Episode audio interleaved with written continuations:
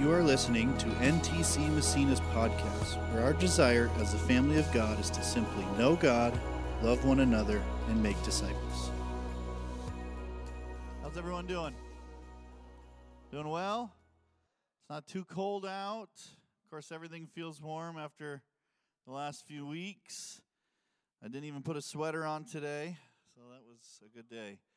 Um, but so before I get into the message, I wanted to guys give you guys an update. So I'm actually leaving today, uh, heading to Portland, and then actually driving from Portland over to Bend, Oregon, uh, for a retreat with some uh, four other leaders in uh, the Manna House family that we're a part of, larger family that we're a part of. Uh, Manna House was previously City Bible. They've just changed their names a few times.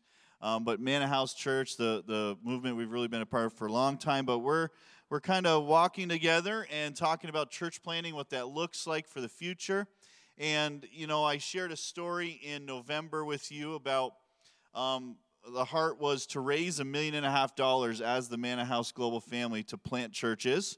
And as the idea was to have a uh, church planting fund that would actually be perpetual, that by the time you use that million and a half dollars to help plant churches, that those same churches would be funding back into that fund. And it's honestly very genius. It's a good idea. And, and they've done the calculations of how that would work. And, and so when I was listening to this, I, I shared that I felt God put on my heart that NTC should commit to 10% of that. And I didn't want to do that, just being honest, right? I, I kind of shared that from the beginning. $150,000 a lot of money. That's a, a lot of money for us. Uh, I didn't have that kind of money. We don't have that kind of money just lying around unused. Every, trust me, every bit of money that we have, we put to good use. And uh, it wasn't just lying around. And so I, I went to Mark and I, I had said, you know, I really feel the Holy Spirit's telling us this, but I'm telling you right now, we don't have this money. It's going to take me at least a year. So I told you this story uh, in November, just three months ago and I am going to Portland tomorrow with a $150,000 check. So this year we put that out there, $150,000 that we're sowing into church planting. And then we are also raising another 50,000 for all the, the projects we've been doing, the leadership school. If you haven't looked through the windows to the upstairs floor, um, it's amazing the work that's already happening there. We are raising another 50,000 towards that. I wanted to give you an overall view of where we're at with that, we only need about 12,000 more dollars. So we've raised $188,000 in the last 3 months. Now, I don't know about you. You can clap to that. Those numbers confuse me, and I'm supposed to be one full of faith, okay? Like those are huge numbers and even as I, I was telling mark about giving this now they have a huge church. There's like about 8000 people in their church in portland and so their numbers are just larger in general. But for us this is a lot of money. And to believe that god and you and god stirred people's hearts to give and we're at this number we're only about $12000 away from reaching that full uh, number. I'm, I'm just in shock over it and really outrageously blessed. So, you know, if someone's in here and has an extra 12 grand, we'll take it anytime. Uh, but I'm, I'm sure we're going to get there. It's going to be awesome. I'm so excited for what God's doing. So, I wanted to give you an update on that as I jump into our message today. So, if you've been with us the last four or five weeks, we've talked about joy. Um, talked about it in many different contexts, and I want to kind of play off of uh, one of the scriptures that I read just two weeks ago when I spoke about joy and kind of go into a new topic today. And the title of the, the message is The Fig Tree. But really, what I want to talk about is being fruitful. And so let's pick up in John 15. Many of you have heard me talk about this scripture. I will talk about this scripture as often as I get a chance. Because when I read John 14 and 15, I really feel like Jesus is putting this really, I mean, this first off, this is his last converse, some of his last conversations with his disciples. And he's laying out some really important information to them. And he's challenging them and he's he's commending them and he's he's kind of pushing them to really understand why he came and what he was doing here. And so some of these words are very important for us. So I want to pick up in John 15, verse 11. Jesus has been speaking for a while but he gets to verse 11 and it says this I have told you these things so that you'll be filled with my joy. yes, your joy will overflow. I, I spoke on this just a few weeks ago. And the reference to what I believe he's talking about here is two parts relationship and purpose. Relationship, and what I want to use today is being fruitful. If you jump back just a few verses in verse 8 of chapter 15, Jesus says, When you produce much fruit, you are my true disciples. If you jump back even a few more verses, he says, I am the vine, you are the branches. Those who remain in me and I in them will produce much fruit. And so I want to go on this little bit of a journey today talking about our lives as Christians, but really our lives as humans, that we were designed not just for existence, but also for purpose. To be fruitful in our lives. So let's jump all the way back to Genesis 1. Genesis 1, verse 11.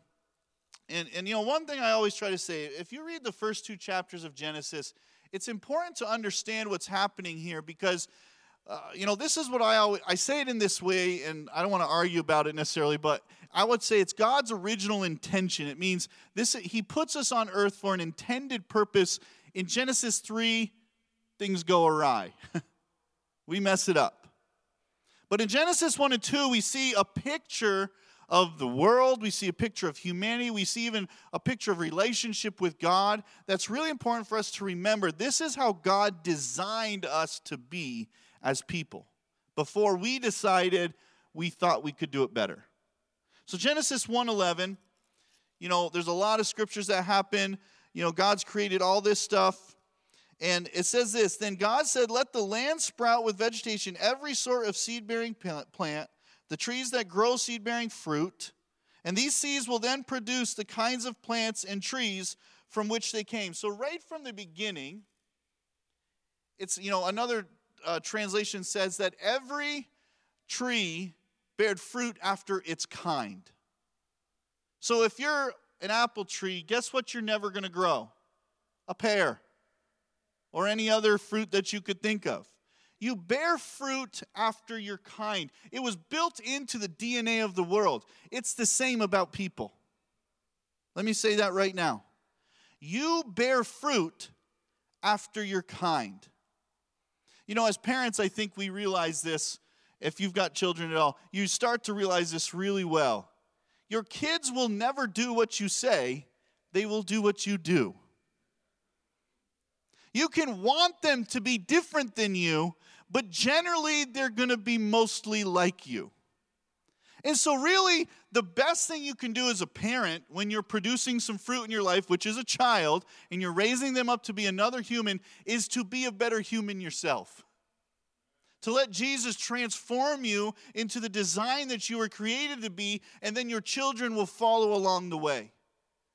You know, this is why, you know, when I when I talk about parenting a lot, I think one of the the best things a parent can learn to do is apologize to their children. Because at the end of the day, we have to recognize uh, we aren't living our design all the time.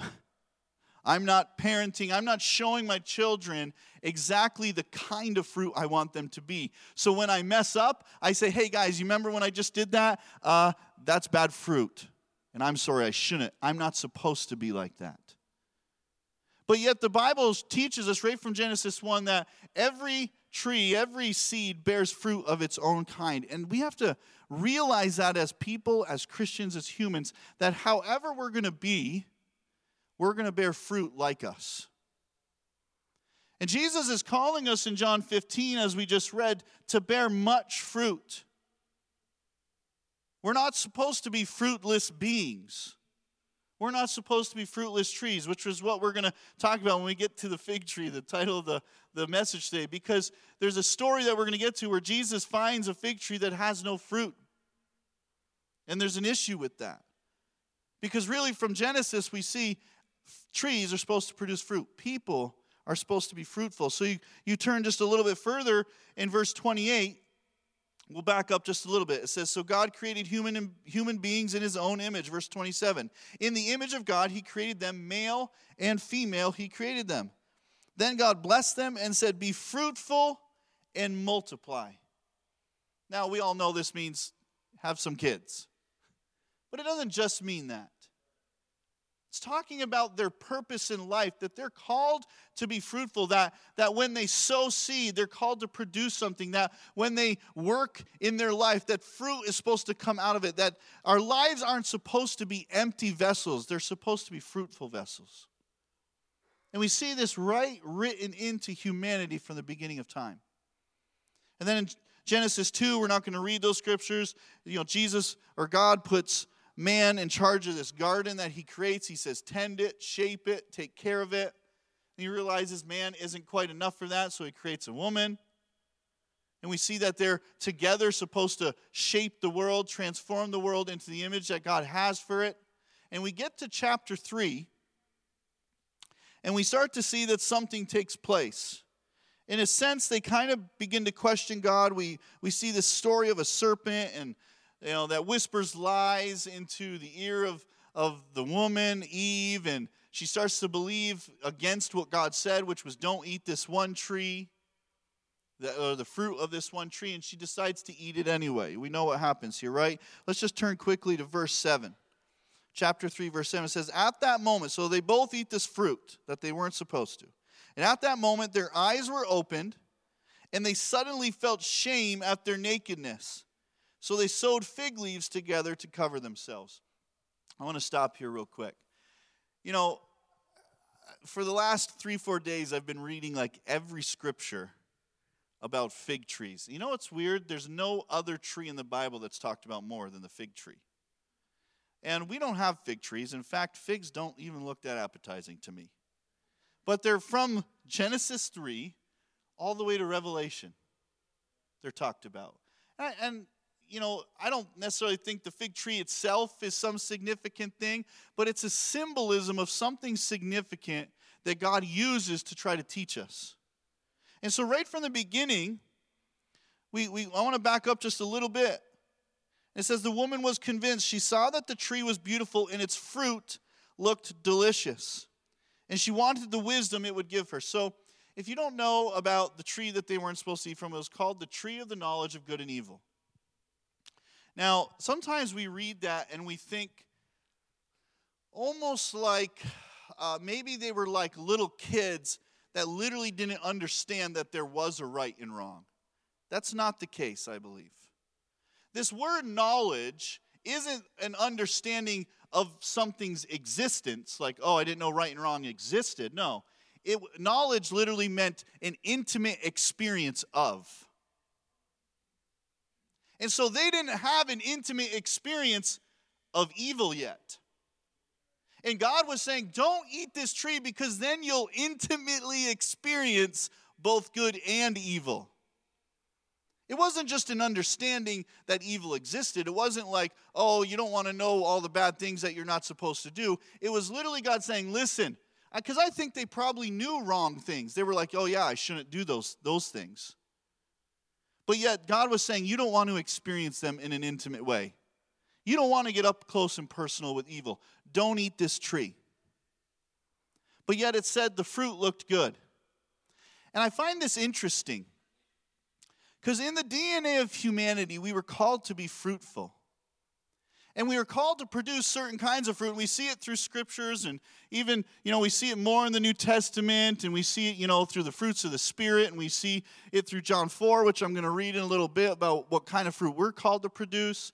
We see this fruit that God's designed for us, but then there's also a fruit He's hopeful we don't eat. And this is the fruit of the knowledge of evil. It's like we don't, He doesn't want us to experience what we were not supposed to be like. And when they take this fruit, I don't think the fruit they ate, you know, actually, what's interesting is a lot of Hebrew uh, theologians believe that it was a fig. Because it says they became shamed and they immediately sewed fig leaves together. They think they took the same leaves from the same tree to cover themselves. So it's quite possible that it was a fig that they. I know I don't know why we always think it was an apple. Maybe that's just an American nice thing to think. We really have no idea, but some people think it's the fig. And I don't think the fig was bad. I don't think it was like Jesus like, "Oh, I'm just going to pick this one fruit," or God's like, "This fruit's bad. Let's just make sure they don't eat it." No, it was a symbolistic idea that God said, I have you designed for a certain kind of fruit in this world, and I don't want you to start producing the fruit you're not supposed to be. But we wander over the tree that we're not supposed to bear fruit after that kind. Does this make sense now? You see, we're trees called to produce, designed to produce good fruit. Yet we wandered to a tree that produced some bad fruit and decided we wanted to, we wanted to do that as well. It's all symbolistic here. And they take this fruit and they eat it and they immediately, and this is what this is what's interesting.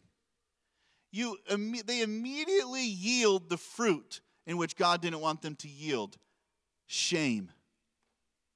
Think about this. I mean, according to the story, they're naked. They have no shame. They're living life free. They're, they're, they're living their design. Everything is good. And immediately, when they go against the design of how they were supposed to produce fruit, they feel shame. Anybody ever felt shame? Anybody feel it now? I think it's probably one of the most cursed things in our life because it's really the first curse.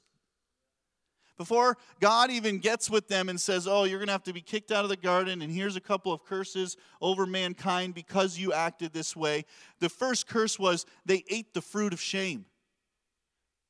And now they're going to bear the same fruit in their lives and in their kids' lives. I tell you what, man, haven't we seen that? You struggle with something and your kids end up struggling with the same thing. Because we bear fruit after our own kind, even when it's the bad fruit. And so, what we see from Genesis 3 to date and beyond is God's reconciling with the world to say, stop eating this kind of fruit and start producing this kind of fruit. You weren't designed for this fruit over here. Let it go. And now I want you to produce the fruit in which you were designed to be. I want you to be the humans and Christians and people you were designed to be from the beginning of time, but you have to lay down this other fruit that you've been eating and bearing. And I want you to start bearing the fruit you were called to. And we get back to John 15, and he says, I tell you all this. After all this fruit language of producing much fruit because we're his disciples, I tell you all this so that your joy will overflow. I think unless we become fruitful in our lives in the right ways, it's impossible to experience the joy God has for us. John 4 36, uh, we'll jump there real quick. All the way back to the New Testament. In John 4 36, Jesus is with his disciples. We see this woman at the well story take place, and she comes to knowing who he is. It's really an incredible moment. And then the, the disciples are trying to feed him, and he goes on saying, Listen, I'm not even hungry anymore because my nourishment comes from doing the will of God who sent me. And I want to jump down, and he goes into this harvesting fruit language. And I want to I want to read this for us. He says, "You know the saying, four more months between planting and harvest, but I say, wake up, look around. The fields are already ripe for harvest. The harvesters are paid good wages, and the fruit they harvest is people brought to eternal life." I think there's all sorts of fruit that we can produce as Christians. I think the fruits of the Spirit is part of it and what God does within us. But then there's a fruit that's supposed to be produced outside of us. And guess what that is? People. People brought to eternal life. People connected to Jesus, people connected to their destiny, people connected to the goodness of God, to the grace of God, to the, the price that He paid, people connected to His body. This is what we are called to produce. Not just always fruit within us, which we do as Christians, but also fruit outside of us. And Jesus says, if you want to be my true disciples, you will produce much fruit. And I believe the fruit he's talking about is this fruit the fruit they talked about is people brought to eternal life. And he goes on to even make a, some more explanation. He says, What joy awaits both the planter and the harvester alike. You know the saying, one plants and another harvest, and it's true. I sent you to harvest where you didn't plant, and others had already done the work, and now you will get to gather the harvest. I'm telling you, there's fruit for our lives that we didn't even do the work for, but yet God calls us to pick that fruit, to produce that fruit, to harvest that fruit. Every one of us is called to be fruitful, it's in our DNA. And I think that one of the things that Christianity struggles with is, is we get latched on to the idea of just kind of fulfilling the religious duties of what it looks like to be a Christian, whether that's, you know, making sure you're reading your Bible and even spending time with Jesus or, you know, coming to church and worshiping and and and you know, getting, you know, connected to people. But then what we forget about is outside of all of those things that are for us, Jesus calls us to produce fruit outside of us as well. I don't think Christianity can be fulfilling until we begin to produce the fruit God calls us to fruit. I think, I think it'll last for a while. And even the best of us that know we just want to go to heaven, it's like, yeah, I'm going to endure, you know, oh, yeah, I got to go to church. Well, I hope they play the songs I like. I hope the music isn't too loud. I hope those windows aren't open, or I hope the windows are closed. And we start to make it all about us. Man, I, I wish they would do this. I wish they'd have a ministry like that for us. I wish that this would, and we, be, we begin to actually go back to Genesis 3 where we're just trying to find fruit that makes us feel good. Rather than looking for the fruit in the world that God calls us to produce, which is people brought to eternal life. People who don't know Christ, who are desperate for Him and they don't even know it. You know, I wanted to give you some numbers today to challenge you a little bit. So, right now in our church, in just Massena, not counting Ogdensburg, not counting our connection with Malone, in just Massena, nearly 700 people call NTC Massena their home church. And we would label them as attenders, okay?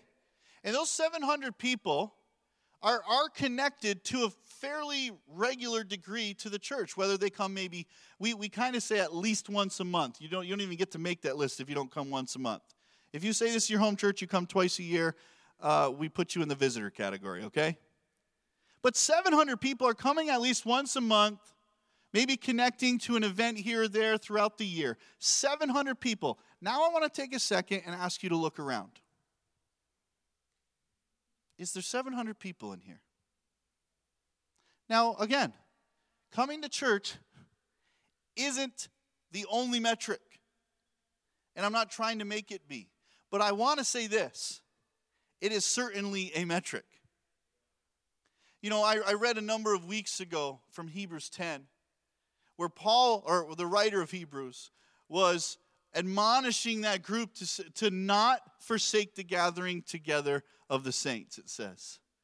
And, and it talks about clinging to hope together. I'm telling you, we are called to be the body of Christ. We're called to produce fruit. But has anybody ever worked alone and then worked with someone else? Isn't there a difference?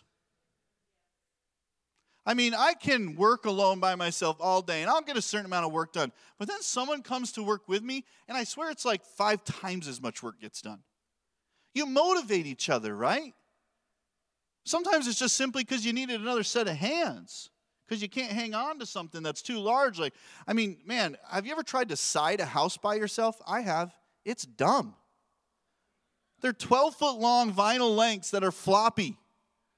And I just ask my nine year old, hey, can you come hold the other end of that? And all of a sudden, I'm going five times as fast as I was before. We're called to produce fruit together. Uh, and this is the challenge. I'm going to start to put a challenge out today, and I'm believing for this year. If you are connected to this church and you believe this is your home church, come. Come. I know that COVID's still a thing. I want to say, come anyway. You'll find more life here than you will at home. Listen, our online service, we love making it good. It's not a replacement, it's just a tool. And I'm not, I'm, I'm going to push a little bit. I want to almost make you uncomfortable a little. If you're watching online today, I'm trying to make you a little uncomfortable. Listen, if you're comfortable with taking a trip to Florida, but not comfortable coming to church, something's wrong. Okay? Because listen, there's no masks in Florida. I just went to Montana, I didn't see a single mask. It like freaked me out. I didn't realize how conditioned I was. I'm going to the restaurants. I'm like, wait, am I? Nobody else? Okay. I'm serious.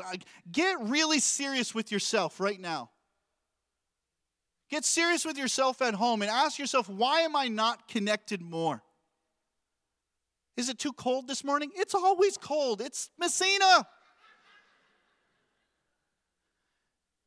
We got rid of your excuse for too hot. You have AC in the summer.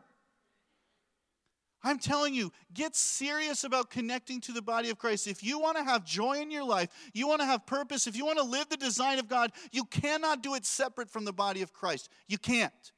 Now, you can survive, you'll live a little bit, you'll make it till Jesus comes back, you'll get into heaven. Really cool. That's not the point of this. The point is that God's calling us to bring the kingdom of heaven to earth now. That's what the Our Father prayer is about. Our Father who art in heaven, hallowed be thy name. Thy kingdom come on earth as it is in heaven. Don't wait till you're dead to be happy. Don't wait till you're dead to be filled with joy. I love the scripture that Justin read that at the end he wipes every tear. Guess what? He can get rid of sorrow now. It doesn't have to wait till then. But I'm, I'm, i want to plead with you this year. If you're connected to this church, you call this your home church, get connected. Make a change in your life. Do something drastic to come back to God. I love Second Corinthians. I think it's chapter 10. I, I don't want to quote it perfectly, but uh, he calls us ambassadors of Christ. That we have this ministry of reconciliation, and it says pleading with people to come back to God. That's the words. That's what I'm doing today. I'm pleading with you come back. Because this is why, and it's it's for you. I want you to come back and get connected to church for you, but it's also for everyone around us who doesn't know God yet. Because we look at Matthew 9 and Jesus says the same thing. There's crowds, they're harassed and scattered. That's the world today. And he says, the, the harvest is great. The fruit is everywhere. You want to be filled with joy? It's everywhere. But the workers are few. I want you to get connected back to the body of Christ. If you're a Christian already, I want you to get connected back to the body of Christ, not just for yourself, but for the purpose of the kingdom in this world. Because so many people need Jesus. They do. They don't know it. We've made it weird for them, I know. But we can show a different side. We can show what God really looks like, the goodness of who He is from the beginning of time to the end, and how He's pursuing humanity. He calls us His own kids in Romans 8, that He wants to adopt us. This is the heart of God for the world. And He's given us this ministry to bring people back to Him. This is the fruit we're called to produce. Matthew 21. I want to jump there. We'll get to the fig tree. I haven't even gotten there yet. In Matthew 21, we see this story where Jesus, it's, it's, it's actually uh, right after Palm Sunday, right? He enters Jerusalem, this victorious kind of you know moment where he's coming into the city and people are laying down their palms and their coats and it's this this moment right well then we jump down verse 21 we'll jump down to verse 18, and it says, Jesus went to the temple. He gets angry, which is okay, right? You can get angry sometimes. He knocks over a few tables, creates a whip. Things get ugly. And then he leaves. And we pick this up in verse 8. It says, In the morning, as Jesus was returning to Jerusalem, he was hungry. And he noticed a fig tree beside the road. He went over to see if there were any figs, but there were only leaves. And then he said to it, May you never bear fruit again. And immediately the fig tree withered up. The disciples were amazed when they saw this and asked, How did the fig tree wither so quickly? Jesus says, I tell you the truth, if you have faith and don't doubt, you can do things like this and much more. You can even say to this mountain, May it be lifted up and thrown into the sea, and it will happen. You can pray for anything, and if you have faith, you'll receive it. I want to stop for a second. That's where I want to stop we see this fig tree situation, and, you know, I think this is probably the first account of being hangry. You can laugh at that. Jesus has a sense of humor.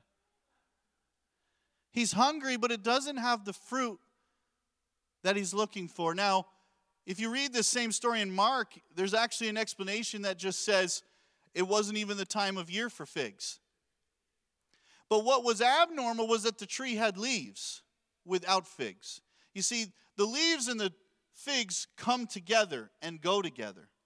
The leaves will fall off and they'll come back, and the fig tree will bear fruit again. So to go and see a tree with leaves, the expectation is, oh, there might be some fruit. Because usually the leaves only come when the figs are there. And Jesus finds it fruitless. And, and, and the, sim, the symbol, symbolism of this story is really about Jerusalem, but it's about the people of God. It's about the people of God who look like they have the right leaves on the outside, but inside they have no fruit. He's just gone to the temple and tipped it over and basic tipped over the tables and told them they've forgotten what God's call is over their, their them to represent him in the world. He's angry about the representation of the Israelites, the Hebrews, the Jewish people, because they're supposed to be what God looks like in the world. And now he's basically saying, listen, look at you. You're a tree with leaves, but no fruit. And he curses it. And he says, let it, be, let it never bear fruit again. And I think this is a warning to us as the church. Please, dear Jesus, don't let us look like a tree with great leaves, but it's useless. In fact, what we see the only good use of the fig leaves is from Genesis 3 to cover up our own shame. Man, don't let us be that kind of church that says we got to look right and so we'll put some leaves on to make sure people don't see the real parts of us. But yet there's not going to be any fruit. We're just going to kind of live here and, and wait till Jesus comes back. We do not want to be a barren fig tree. We don't want to be a fruitless people. You know, another parable just like this in Luke 13. The worship team can come up. We're going to take communion together today. In Luke 13, verses 6 through 9. I'm wrong. Well, I put the wrong chapter down or something because it's not there. It's in Luke somewhere. There's a story that Jesus tells the parable of a farmer who plants a fig tree. And he comes back to get some figs from it, and it doesn't have any fruit. And he says to the workers, he says, Three seasons I've come back to collect fruit from this fig tree, and it's not borne any fruit. Cut it down, it's taking up space in good soil. And the workers actually say, Jesus, just give us one more year. Let us care for it. Let us take care of this thing. Let us tend to it. Let us nurture it. And if it doesn't bear fruit after that, then you can cut it down. And there's this symbolism there. And I think that this is a better picture for me because I think that there's probably been some seasons where Jesus showed up or the, the owner showed up and I didn't have any fruit to show. And I'm grateful that maybe the Holy Spirit said, Oh, just let me work on him a little longer. Let me take care of him a little longer. Let me, let me nurture him a little. Let me maybe clip some of his leaves. let me prune him. Let me, let me get him in better shape. And, and maybe after that, if you have to, you can cut him down. And even with that picture, what I appreciate is I think Jesus comes back over and over. Will you bear fruit now? How about now? Can you make some changes now? Can you, can you do something in your life now so that you'll bear fruit? Will you let the Holy Spirit mess with your life so that you can be fruitful? I think that's the call of us today and this year. You know, I can't believe what God's already done. You know, I started in November talking about what we wanted to see happen in 2022, it's happened in a month. The money's in, the construction's almost, you know, halfway done with all the framing and everything. The, the work we want to do in 2022, I think Jesus is saying, let me get this work that you planned out of the way because I have some work for you today. I have some work for you in 2022, and the work is this just be fruitful.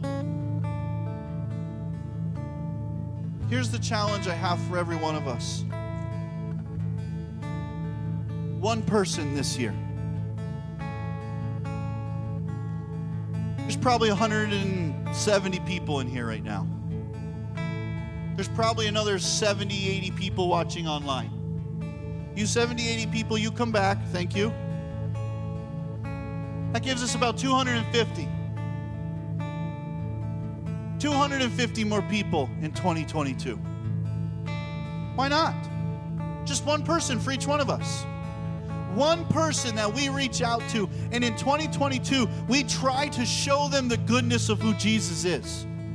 We try to get them connected to their design and their purpose. We try to get them connected to the body of Christ. Why not? Why can't we produce fruit like that? Can you do one person? I want you to raise your hand. Don't do it if you're not serious.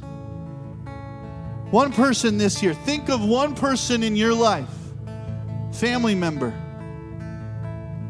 co worker, friend, neighbor.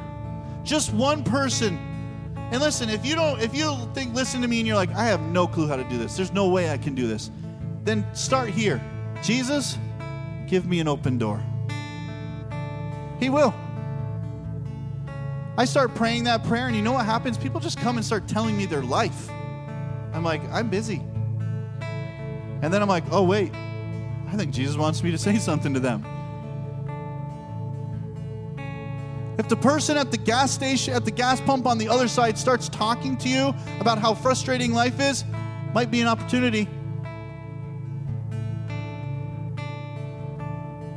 Can we produce maybe just one fruit this year? Can we look at our lives and say, Jesus, I don't want you to show up and be a fruitless tree? All of us are called to produce fruit. All of us are designed to produce fruit. All of us have the capability to produce fruit. Let's stand this morning.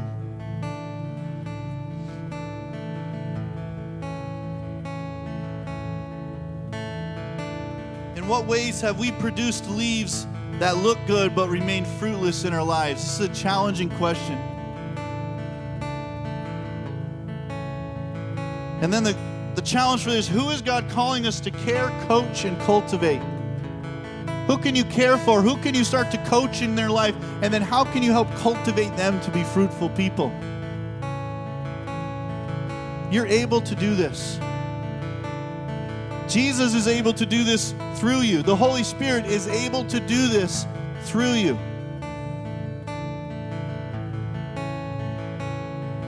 God wants to use us to produce much fruit this year. Thank you for listening to NTC Massena's podcast. We hope you join us next week and have a blessed day.